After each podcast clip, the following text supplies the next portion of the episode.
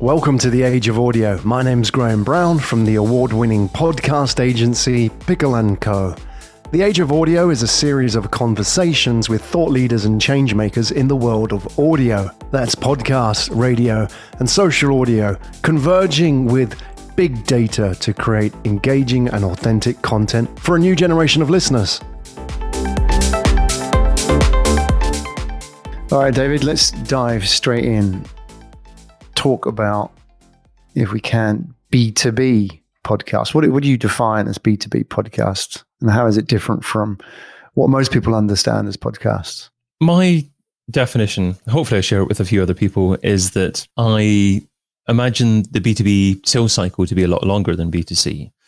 And I think that gives podcasting a wonderful opportunity because I used to design digital marketing courses in the past. And as part of doing that, I like to have a content marketing model at the center of a digital marketing model or, mm. or a structure for a program. And I used to begin with Google's 3H model as the center point of that content marketing strategy uh, hero, heart, and hub content.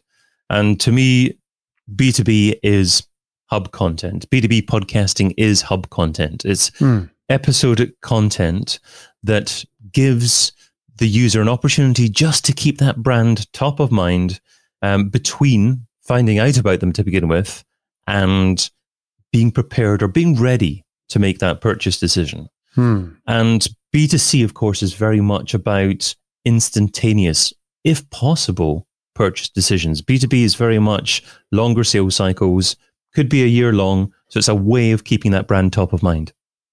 Hmm. How does that affect the content itself? Is it the same? Because when we're um, when we talk about podcasts, in consumers to consumers, like the average listener, they'll tell you maybe Joe Rogan or Serial or how I built this, how I made this, all those kind of podcasts that they're familiar with what are those? Those those aren't B two B, right? So a little bit of different style of content. What's the well? B2B they aren't really B two C either. In in that, uh, I would de- define you know B two B business opportunity uh, uh, and content and podcasting to be a content marketing opportunity. So mm. an opportunity just to keep that brand top of mind. Joe Rogan, Serial, podcasts like that that you mentioned there, they're a means to an end. Consumers listen to those podcasts and that those podcasts are the end product. Hmm. By thinking about it from a business perspective, I'm imagining that a podcast is a content marketing opportunity. So if it's B2C, if it's a shorter buying cycle, perhaps it's more necessary to tell the listener about the product or about the service in every single episode. Perhaps with B2B, it's not so necessary to do that. Hmm. How does that then work with a B2B brand in the sense that when you're talking about content marketing now, we have options. We have video, we have blogs, we have white papers, and every social media channel. How does podcast fit into this? Is it part of that mix or is it separate to it? How does it all work? They don't necessarily have to be mutually exclusive. A podcast can be recorded, of course, at the same time as hmm. video, and you can have top of mind, top of mind, the idea to collate a few episodes together in the end to create some longer product, perhaps even to create a virtual summit as a result of the relationships that you build with all the people that you interview as part of your podcast series, if that's what you do. I mean, I published a book as a result of doing a podcast. Hmm. And I, I, call it Six Steps from Podcasting to Publishing a Book. And just, just briefly, that's starting a basic audio podcast, moving on to a more comprehensive, higher quality audio podcast that's recorded all in one, including intros and outros, moving on to video, moving on to live stream, moving on to producing a virtual summit, and then publishing a book from that. And it's a sequence. And then by the time you get to the end of the sequence, you can be recording a podcast at the same time as producing a virtual summit and perhaps producing video material. So they, they, they can fit in together, as Hmm. part of your content production mix. So it's it's it's not necessarily something that needs to sit apart. Hmm. Tell me a little bit about that process from podcast to book. Why are they well suited to each other? Why why is a podcast a great way to start that journey? It, it's not necessarily something that I figured out from the beginning. It's something that I actually the, the the light came on in my head afterwards in terms of that's what the process Hmm. was. The reason why it's obvious and natural for me to do the process that way is that to begin with, you want to be able to do things like use the microphone well, find your way of articulating an audio audio form only. I think that works better in audio only as opposed to trying to do everything to begin with. If you're trying to live stream, for instance, to begin with, and you have a bit of an audience there, perhaps you get some people asking you questions. You know, I've seen you, Graham, do wonderful live streams on, on LinkedIn, really great live streams, and you do a great job of interacting with your audience there as well, bringing in questions.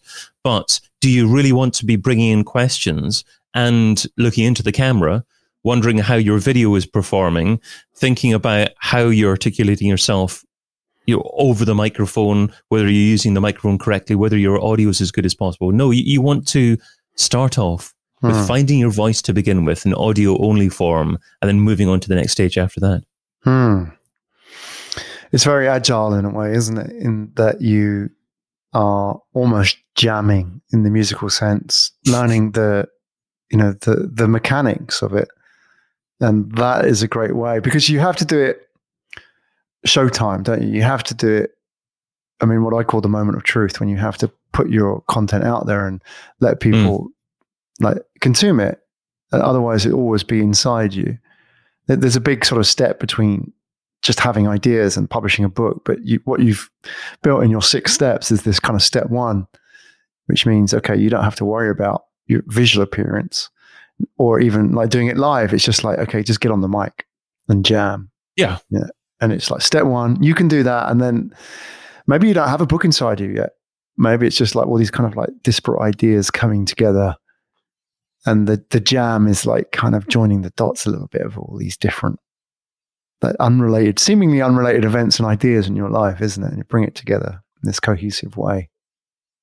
I think what you alluded to was perfectionist syn- syndrome as well, and and that's obviously an issue for many people. Mm. However, there's the other side of that issue where you end up looking like a real amateur. And if you're doing it for a brand, if you're doing it for your business, you have to have a, a certain level of ability, of performance, of content quality. Otherwise, you it could be detrimental for your brand. Hmm. How do you then build an audience for that brand? Because I imagine that these sort of very narrative based formats, I mean, we've seen since Serial, for example, or even NPR, um, you know, This American Life, we've really seen the bar raised on what audio could be. And yet, a vast majority of podcasts, and like, I'm sure you've seen your fill, as I have, are man speaks to man Mhm. about man's boring journey. I mean, it is really. I mean, it's not that he's boring, but it's just that the way he tells it because it's how he's told it at every conference presentation when he was asked, "Oh, so tell me about yourself." But it's like you know we've gone beyond that, and yet that seems to be in the business space still what people are starting out. Is that okay as a starting point? Do you say to people, "Fine, start with an interview," or do you try and push people up that sort of narrative curve a little bit? What's sort of working at the moment? Because uh, the reason I asked David is because I think a lot of people go into podcasts thinking that man speaks to man is enough. And I think, hmm, you know, like this is 2021, folks, and like cons- like listeners have kind of graduated a little bit. What are you saying? Yeah, I, th- I think I think there's two steps up from that that you need to start um, like, uh, start up from. Um, what one is audio quality. Hmm. A lot of people still record using Zoom or using some other internet-based platform that ends up being a bit glitchy that has both speakers on the same audio channel that can't be edited properly and it's not a good experience and the, the average listener is much more comfortable knowing what good audio sounds like nowadays listens hmm. to professional quality shows on Spotify or wherever they listen. So they're going to be comparing your audio quality against that. So if you get a reasonable microphone like the Samson mm. Q2U dynamic microphone under 100 pounds under under 100 dollars use it three or four inches from your mouth um, speak over it instead of into it uh, use a boom arm that's a good a better starting point than most but you talked about the content style as well and a lot of people start off uh, in either two, one of two camps. Um, number one, over scripting.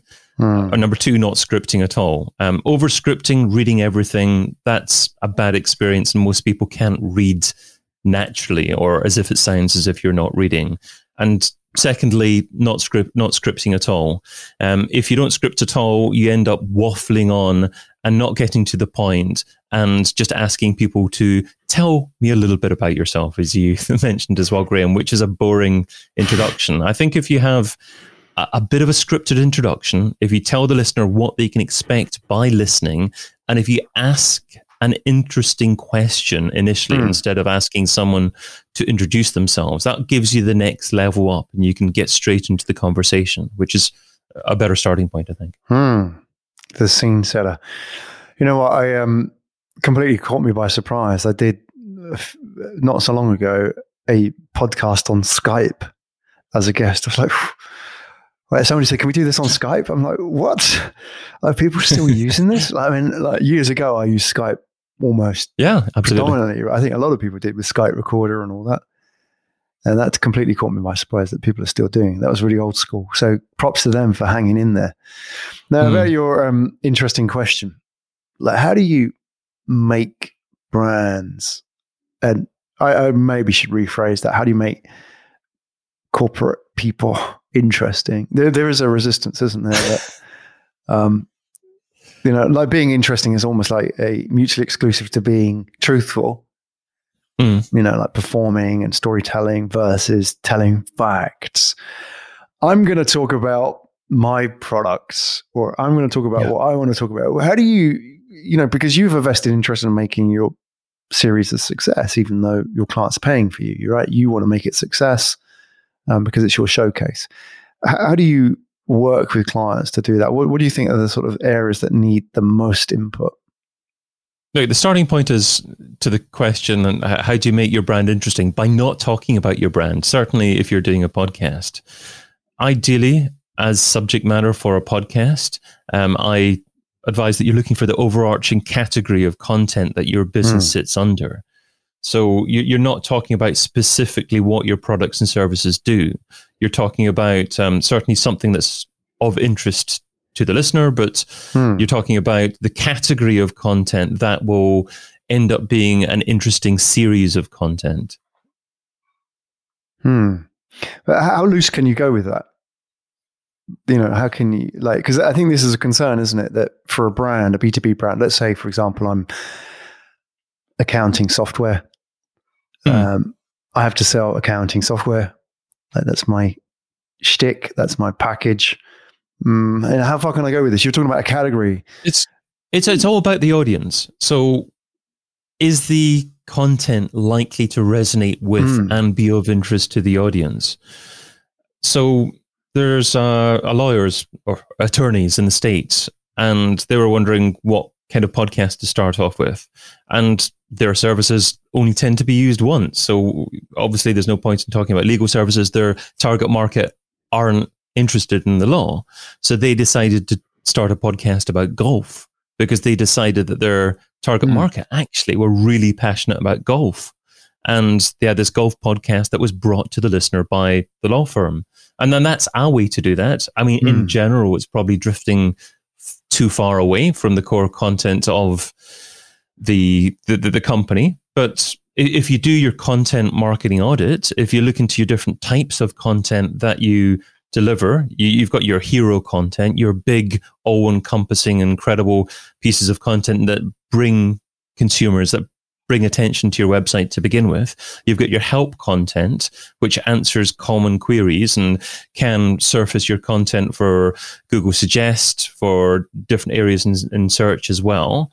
Um, you, you've got your hub content, which is your episodic content, and that's the purpose of that content is to keep your brand top of mind by just remem- mm. reminding people that you're actually a thought leader. And that's the opportunity with this medium called podcasting. If, if you do manage to keep someone interested over the long term, you're not going to be talking about your brand. They're going to be subscribing because they want to subscribe. So the mm. question is, what kind of content do they want to s- subscribe to on a weekly basis for perhaps years before they're ready to make a purchase? And it's it's not exactly what your business does. It's it's the level mm. up hmm. from that. I like the uh, the definitions that you broke down. So hero, help, hub.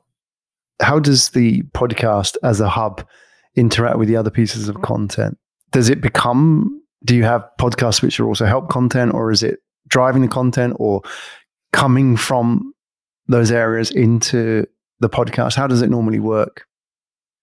Okay, um, let's um, go into something that um, I haven't really talked about much. I talked about once, and I'm tending to talk about um, again in a few months' time at a at a future virtual summit um, that I'll be doing, and it's um, something that I call the pump and funnel B two B marketing model, hmm. and I that that's the way that um, the different types of H content interlink with the different consumer touch points in your consumer buying cycle if you're a B2B brand.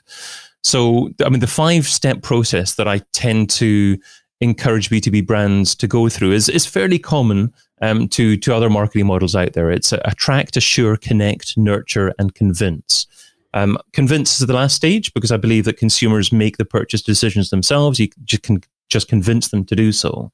And then you have the different H content that maps towards those different stages in your funnel.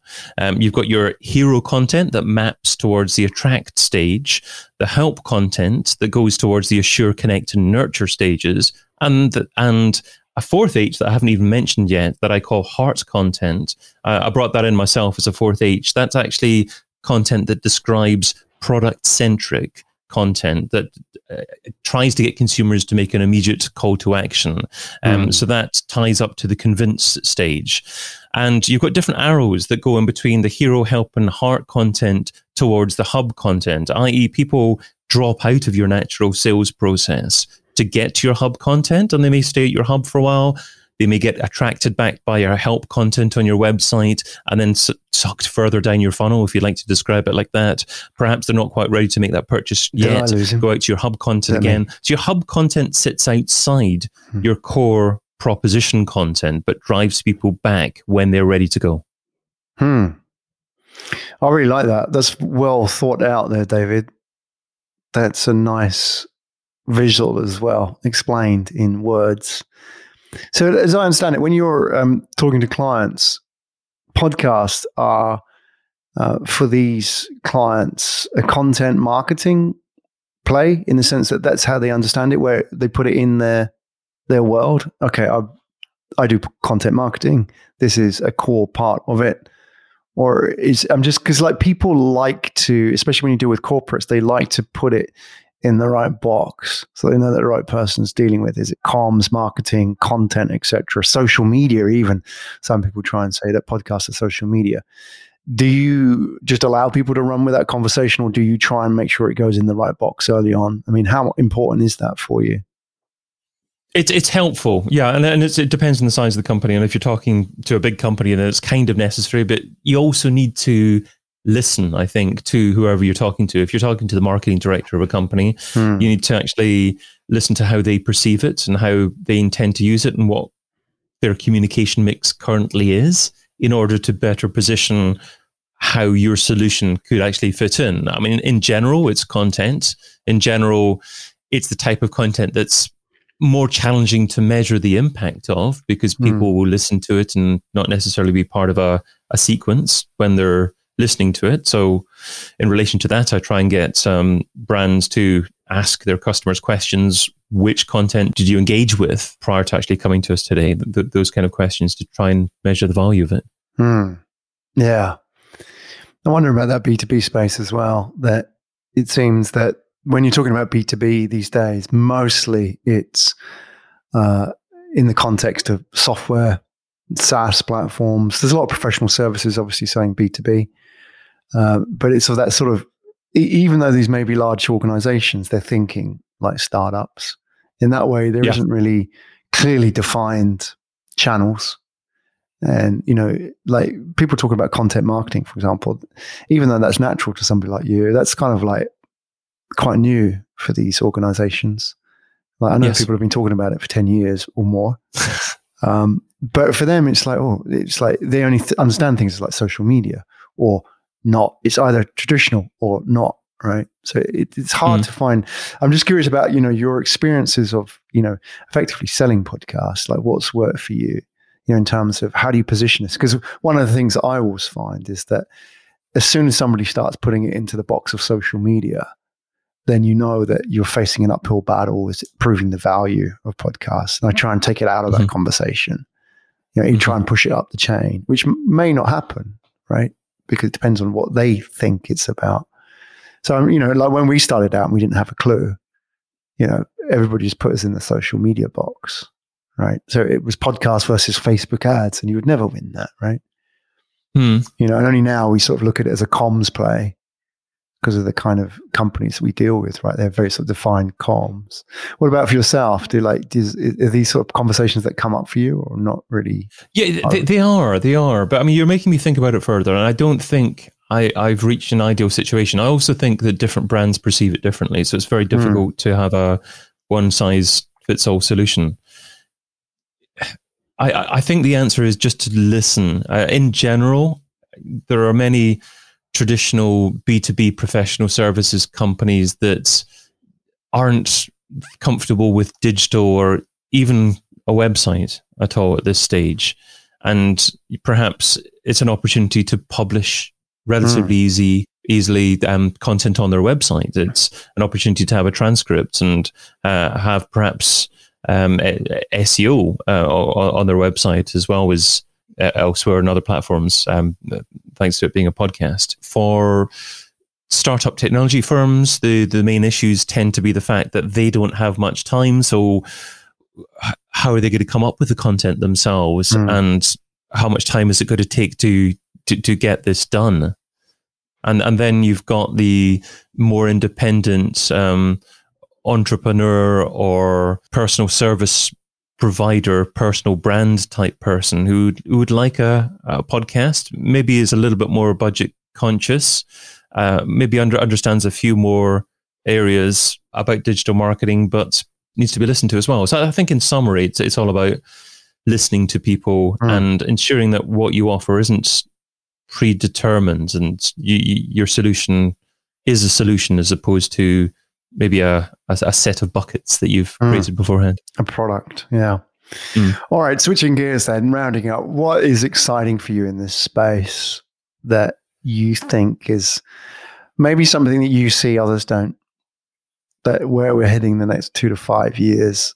Like everybody's talking about the obvious things like, you know, social audio, um, brand originals. Th- these are obvious, right? What are you saying that's outside of all of this that's interesting to you? I'm trying not to get too led by technology or where we might go in five years' time, simply because that's not where my clients are. My clients are struggling with how to produce quality content on a consistent basis that's right for their audience. Hmm. And where I'm finding the struggle that brands are facing at the moment is with actually producing high quality content. As I mentioned earlier on, too many brands are starting podcasts now and, and using poor quality audio equipment and poor quality recording. And Hmm. if I can get brands persuaded to use decent microphones, use them correctly, be a little bit premeditated with their intros and their the, their outros, and I can put, put, put a wonderful show together for them. That's great. The next stage after that, uh, as I kind of mentioned, is is moving to video. Hmm. I, I'd like to produce more exciting video shows that also published as a podcast for various clients, and then the next thoughts after that uh, are how to promote the, uh, a podcast Yeah. because, uh, as you mentioned, Graham, you know, p- podcasts are maturing. It's much more difficult now to get that organic reach. You know, th- three years ago, I I, re, I, I got twenty thousand downloads a month easily, you know, within a couple of years for my podcast, digital marketing, radio. That that was that was relatively easy without any promotion at all, at, at all now. Starting from scratch now, I don't think I could mm. do that quite so easily again. So then it's okay, taking how do you promote a podcast? It's taking video segments, adding captions to it, having a bit of paid social media budget and driving it towards um, podcast subscriptions as well. But it's also accepting that podcasts are maturing. Hmm. Marketers accept that you can't publish a new website with a new domain name, publish content on that, and expect to start to rank for competitive keyword terms nowadays. You just can't do that, and that, that's uh, people have to accept that with podcasts now. You need to go through that six to twelve months of consistently publishing hmm. before you're going to get any significant organic reach. You've been listening to The Age of Audio with me, Graham Brown, from the award winning podcast agency Pickle & Co. To get access to all the audio conversations and book content for The Age of Audio, go to www.theageofaudio.com. One more time, theageofaudio.com.